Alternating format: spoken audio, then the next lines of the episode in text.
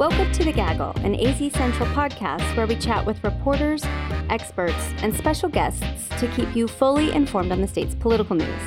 I'm your host, Yvonne Wingett Sanchez. I cover national politics for the Arizona Republic. And I'm Ron Hansen. I also cover national politics for the Republic. In today's episode, we're interviewing Mark Kelly, the retired astronaut who was hoping to unseat Republican Senator Martha McSally in Arizona's 2020 Senate race. We've made the offer to McSally's team to join us for an episode, too. We'll ask him about his ideas for Arizona, and then we'll break down what all that means. So, Ron, give us the background. Mark Kelly is a retired astronaut, combat pilot. He's also the husband of former Congresswoman Gabrielle Giffords, who represented the Tucson area in Washington for five years. The nation came to know Mark Kelly as a national gun control advocate in 2011 after the shooting in Tucson that left six people dead and 13 injured, including his wife. So far, no other Democrats are challenging him for the nomination to run for the Senate. No one is expected to, at least in a competitive way. Democrats have done a pretty good job of clearing the field for him. He's raised more money than any other candidate running for the U.S. Senate across the country. That includes candidates like Martha McSally and other high profile people like Senate Majority Leader Mitch McConnell and Lindsey Graham of South Carolina. We generally look at money because it's a measure of a candidate's strength. Nationally, when we talk to people about the top races to watch across the country, they name this race as one of the ones to watch. It's going to be intense, and if it's anything like the 2018 Senate race, it may go into overtime as well. So we'll be covering it until the end, whenever that might be. Here's our interview with Mark Kelly at the Arizona Republic Studios in downtown Phoenix on July 24th. The interview has been lightly edited for time. Commander Kelly, thank you so much for joining the Arizona Republic, azcentral.com, and USA Today Network as we follow your candidacy through 2020. Let's jump straight in. You do not have a voting record as an elected official. What makes you qualified to be a U.S. Senator? Yeah, I think it's my experience. You know, I've been a public servant my entire life. I came a, from a family of public servants. I served in the United States Navy for 25 years, flew in combat, became a test pilot, went to graduate school, became an astronaut, served our country in space. So I have a whole like range of experiences. Yeah, I think uh, you know other individuals. You know, it's you know it's a lot of lot of stuff. I've had issues with my parents. You know, both getting cancer and dying from it. Gabby, my wife, Gabby Giffords, uh, her issue of you know dealing with a healthcare system and how do you overcome that and the bureaucracies involved. So I think I could take my experience, you know, one uh, also where I rely on science and data and facts to do my job, take that to Washington, D.C. to help solve the problems here in the state of Arizona. So, give us a sense of how you would want to use your Senate seat. Um, uh, in particular, uh, there's a lot of uh, discussion these days about how much accountability should there be with overseeing the presidency and what to do about, um, you know, just the limits of government. Give us a sense of how you would want to use it. You know, I think accountability and transparency are incredibly important. It was important as I served in the Navy. It's important at, at NASA when you're in government, it's uh, especially elected office. I think it's a little bit different, and there's even, even a higher standard. So I, I, I often think about, you know, what, what are the reasons why our country and Washington, D.C. is struggling to solve our problems? And I think it comes down to a few basic things.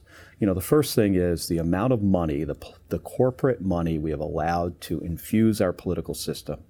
It's making it incredibly difficult for members of Congress to solve really tough problems. You know, gerrymandering of congressional districts is, is another example. Um, and, you know, because of that, I want, I'm not going to take any corporate PAC money uh, during this election cycle or any other election cycle I may be involved in. Uh, I'm going to be transparent in my schedule. Uh, as a United States Senator if I'm elected. So I think accountability and transparency are so important. And if more senators did that, I think you'd see, you know, more positive things coming from Washington D.C. You have said that you aren't going to take money from corporate PACs, and thus far you obviously have not. But you have taken money from the people who represent these corporate um, interest groups. Mm-hmm. How do you square that? How do you reconcile that for people who aren't intimately involved in the day to day, you know, campaign finance laws and goings ons? Well, first of all, you know, corporations funding campaigns for United States senators. Uh, you know, in my opinion, it gets them something, right? I mean, it, when when a company is helping you get elected, and then you have to vote on issues, I think uh, that that senators are often beholden to those corporations, and that's the reason why on February 12th, when I announced I'm not going to take any corporate PAC money, my campaign is going to be funded only by individuals. And to date, we've got a lot of individuals that are supporting my campaign that come from all walks of life. I mean, all different, you know, backgrounds. I mean, we've got, you know, moms and, you know, retired folks and cops and firefighters and, you know, folks that might work at, at some company, 95,000 contributors to my campaign, but not $1 of corporate money. You have voted as a Republican and as a Democrat. You speak a lot to independents, it seems. Um, give us a sense of sort of your philosophy of government and what how you sort of reconcile and speak to all these different constituencies. Well, I think uh, you know for anybody we elect to office, I think there should be some sense of independence that they're not beholden to a political party. And I'm not now, and I'm not going to be in the future. And I think especially here in Arizona. Uh, when you see how John McCain served as a United States Senator, I think there was a lot of a, a strong sense of independence. And I think Arizonans want that. And I don't think, you know, they're getting that from, uh, you know, Senator McSally at this point. Who do you look to as a model of a, of a public servant these days? Well, I think it's a combination of people. You know, certainly my wife, uh, Congresswoman Gabby Giffords, incredibly hard worker, worked across the aisle to get things done. Some of her like best buddies in Congress were some of the most conservative Republicans.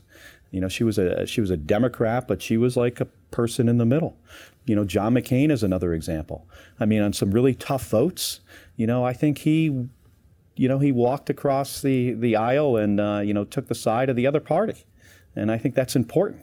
You know, when, when, when individuals do that, you know they're really uh, making a decision based on, you know, values and often on like the real data and facts, and they're not just aligning with their political party. I think we need a lot more of that. You um, talk about you know not being beholden to your party or special interests and such, but there is you're running as a Democrat, and there seems to be quite a bit of infighting among Democrats for what does the party really want on certain key issues. We wanted to rattle through a couple of these if we could um, quickly.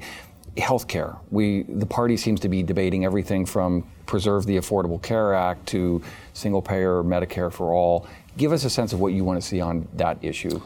Well, I, am not a I'm not a supporter of Medicare for all. I think it takes us in the wrong direction, in the opposite direction from where we need to be going. Because if we were to do that, We've got to take away health care from 156 million Americans that currently get their health insurance from their employer.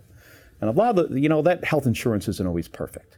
Uh, but there are a lot of those individuals like the plan that they have. I don't think we should take that away from them. Um, I think there should be a public option.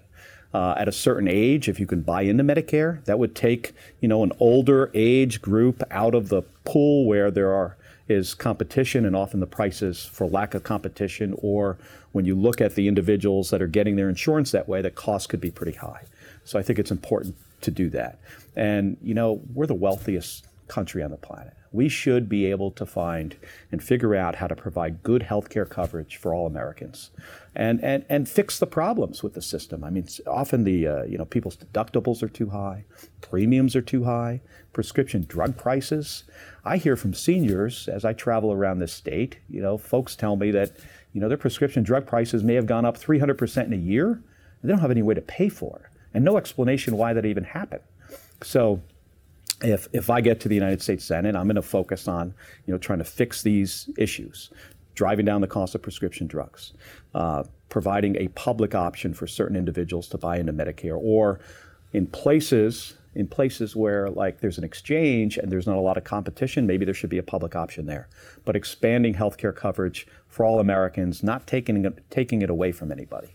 Democrats are also divided as to how to um, act in the wake of the Mueller report, uh, which involved President Donald Trump and his activities and Russian meddling in the 2016 election. Should Democrats move forward with impeachment proceedings? So I've read the Mueller report. I also got up uh, early this morning, 5:30, to, to to watch some of uh, Bob Mueller's testi- testimony, uh, and you know we were attacked. Right in 2016, our democracy was attacked by the Russians. We need to make sure that that does not happen again. Not only by Russia, but you know who else is going to try to meddle in the next election?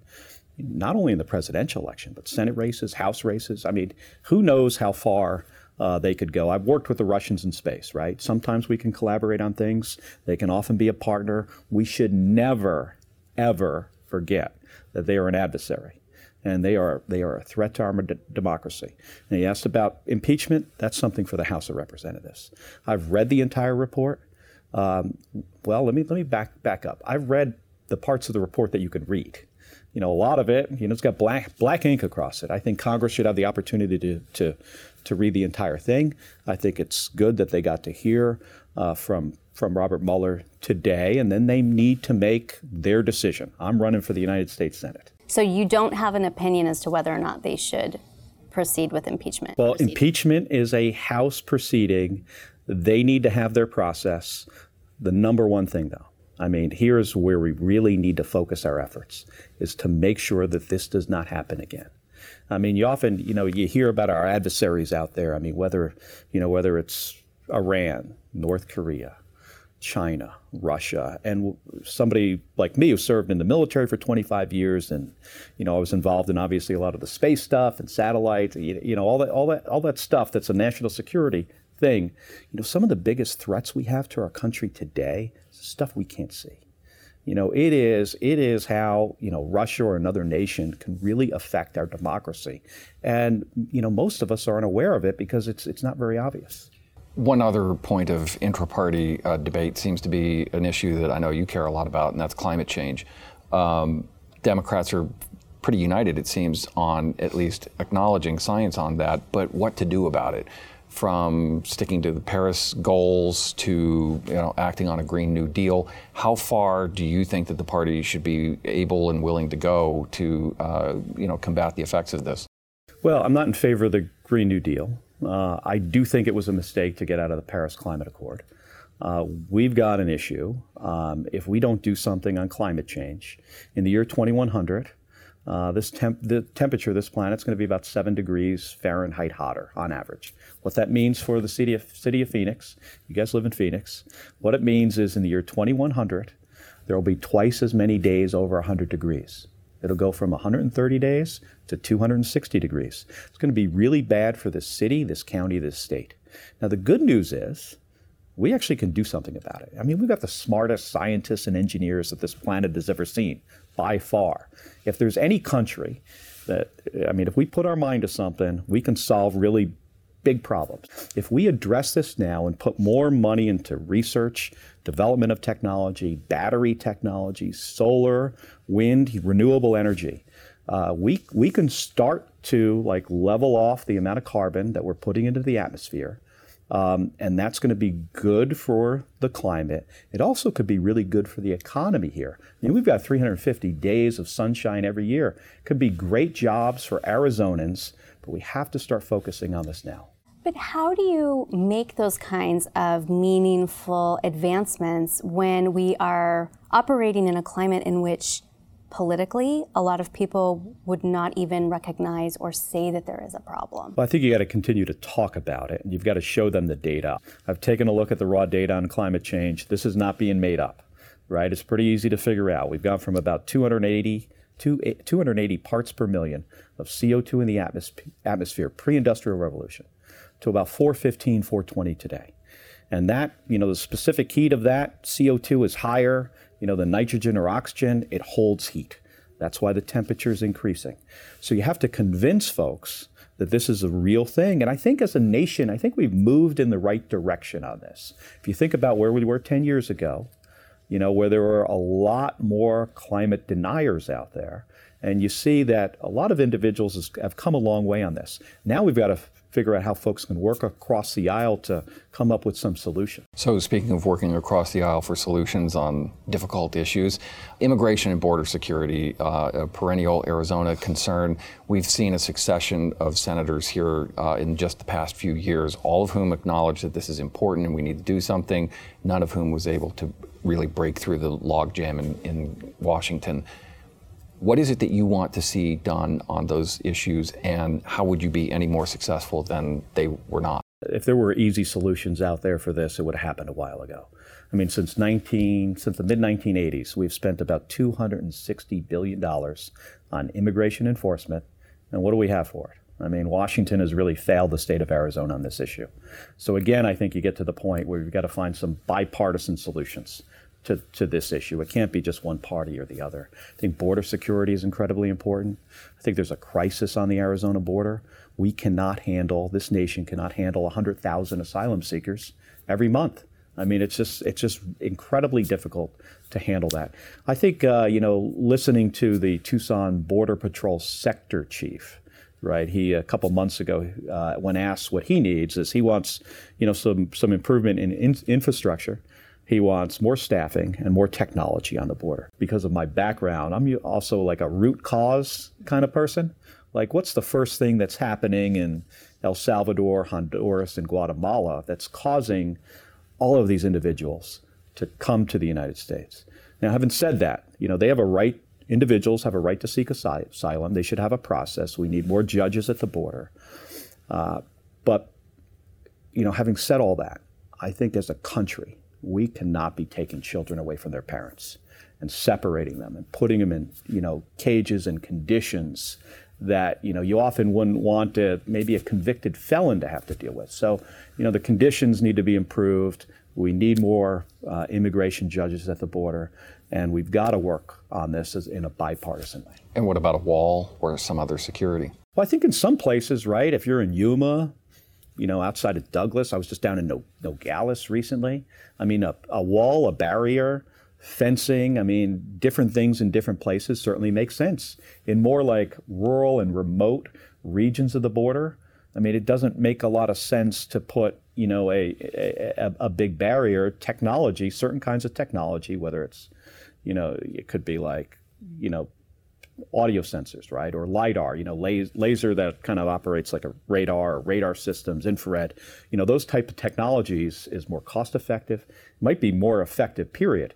I mean, you build, you know, a 30 foot wall and you put it out in a remote area, somebody's going to show up with a 31 foot ladder. Why should voters choose you over Senator Martha McSally? I think there's a you know a number of reasons, right? So if you care, first of all, if you care about your health care, right? And maybe you have a pre existing condition, or maybe a family member has a pre existing condition, and you want to be able to get health insurance. So I am in, I'm somebody who's in favor of allowing people with pre-existing conditions to get a health insurance plan. That is not true with my opponent. Uh, if you're if you get sick, you know, and you have health insurance, uh, I'm in favor of keeping those protections that prevent you from getting kicked off of your health plan because you got sick. Uh, that's not true with Senator McSally either. Uh, the vote she has taken, if, if, if, that would have you know proceeded and signed into law, uh, for somebody who might be 25 years old and they're on their parents' health insurance, they could potentially lose their health insurance. Uh, if if the vote she took on health care were put into practice, 400,000 Arizonans would have lose, lost their health insurance. Uh, two to three million Arizonans have pre-existing conditions. Maybe they would have lost their health insurance as well. Or certainly, some some of them would. So, you know, on healthcare, I think there's a pretty, um, you know, pretty distinct difference between the two of us. Um, you know, I often I think a lot about what has made it so difficult for the United States Senate and the U.S. House and Washington D.C. to solve everyday problems for Arizonans, and it you know, to me, it comes down to just a couple things. And one is the corporate money that has infused our political system through the campaigns of you know United States senators and House members. There aren't many. There's a, there's a few others that don't take corporate PAC money, you know, like myself, but it's not many. And I think it, it should become a mandatory thing. And McSally and makes, is among those who does take that money. Absolutely, yes. So that's that's that's that's a difference. There are also places where we're similar. You know, she was an Air Force pilot. I was a Navy fi- pilot. Uh, we flew similar kind of kind of airplanes. I mean, she flew the A-10. Operationally, I flew an A-6 Intruder, similar kind of mission. Both served in the military about the same amount of time, so there there's similarities as well. I think the differences though are more important. So you have been a combat pilot. You've also been an astronaut. You've also been near the center of a national tragedy. Um, what is this experience like for you? You've had a, you know, sort of an adventurous life and a lot of different experiences. What has surprised you or been most notable so far? I haven't been surprised a lot, but I can tell you what this feels like. It, it kind of feels like the first time I walked up to the space shuttle on my very first flight to fly into space. It's actually kind of the only thing I can compare it to.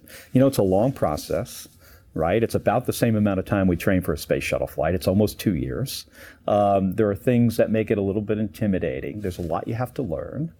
You know, if I'm elected to the United States Senate, it's kind of kind of feel like you're working with different different people to solve important problems. How uh, have you interacted with Senator Kyrsten Sinema, who is the first Democrat in 30 years to be elected from State 48 to represent right. Arizona in the Senate?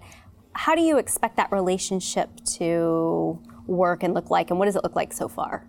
Yeah, it's been great. I mean, I've known her for um, a number of years now not not very well, but you know we've crossed paths another number of times.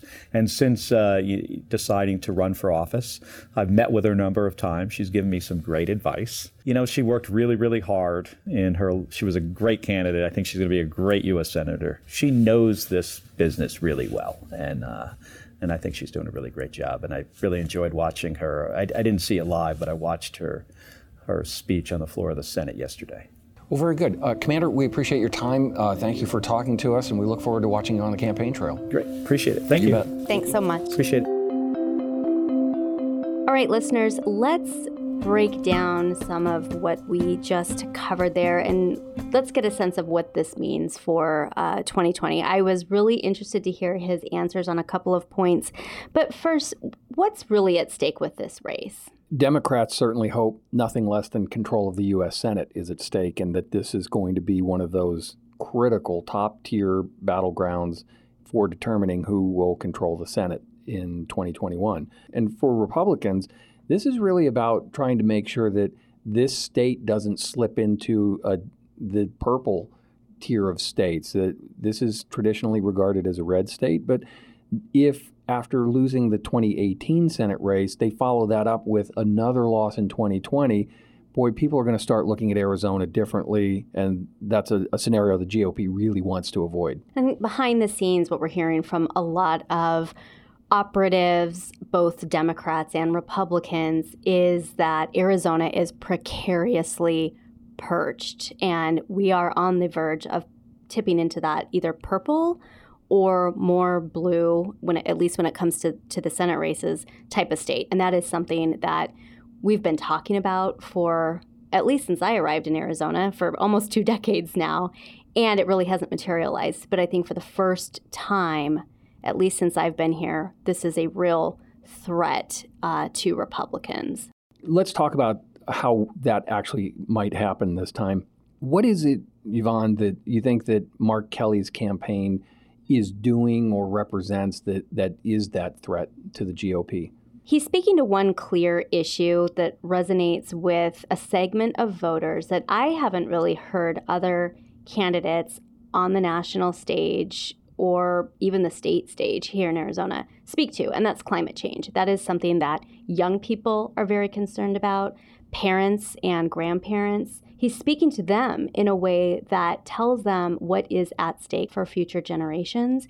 And I think Democrats see that as a motivator, right, for some of these people who maybe didn't vote or weren't eligible to vote um, the last cycle or the cycle before that. And I think if you can mobilize um, these type of people and convince them on an issue this big, uh, you might have a chance to flip this seat. What struck me from our conversation is then he's also comfortable talking about you know being independent and and being driven by science and evidence and such he really feels like he's reaching for a big middle portion of our uh, electorate and just being respectful and, and being more, you know, statesman-like, like John McCain, honoring that tradition. It seems like that maybe that's for an older part of the electorate. I mean, he really seems like he's covering a lot of the bases here.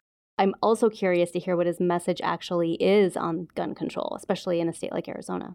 Yeah, I mean, this is something that was sort of his introduction to the public eye was becoming the spokesman that his wife could not be. The politics of gun control and of the Second Amendment these days seems to have evolved quite a bit just since 2011. That's something that you would expect that Mark Kelly, all things equal, would be leaning in on that.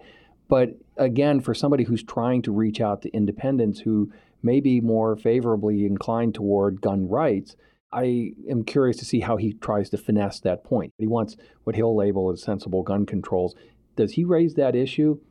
Is there any way that Martha McSally would come after him on the issue of guns, especially given Gabrielle Giffords' uh, status and, and what happened to her? So it's it's a major issue, especially nationally, but it's unclear how the issue will be introduced to us in Arizona. And I would suspect that Democrats would like to define him on the gun control issue before it is defined for him by Republicans. At the same time, people have a pretty clear opinion about how they feel about Martha McSally. So it will be interesting to see what messages she uses to try to move up her favorabilities. Yeah, I mean, Senator McSally is clearly in a pretty tough spot. And there are already signs, as you know, that she's responding to this. She's made some changes in her campaign team she's really trying hard to figure out what the lines of attack on Mark Kelly are. Uh, when we saw him at his rollout for his campaign, I think it was back in February, he had a, a big uh, rally in downtown Phoenix. It was very stilted. It felt like he was really struggling to connect with um, people who attended, even though they were pretty fired up. He seems pretty comfortable now. Yeah, I mean, it feels to me like he's getting better at this. Now, look, it seemed like there was just a personal connection. You know, it really doesn't have any super great meaning on people, but you can't deny that it can have an impact. If Mark Kelly is good at selling himself to people, regardless of what his policy positions are, that's another plus and that's another challenge for Senator McSally, who is often seen as really kind of very businesslike. The retail politics part of this matters more than we might think. Well, that's it for today, Gaggle listeners. I hope you've learned a lot about the Arizona Senate race from this episode, and I hope that you will hear soon from Senator Martha McSally. You can let us know what you think on Twitter. I'm at Yvonne Wingett. And I'm at Ronald J. Hansen, and that's H A N S E N. Today's episode was edited and produced by Maritza Dominguez with oversight from Kayla White. If you like our show, please let us know by leaving a rating and a review. Thanks so much for listening to The Gaggle, a podcast from the Arizona Republic and azcentral.com. We'll see you next week.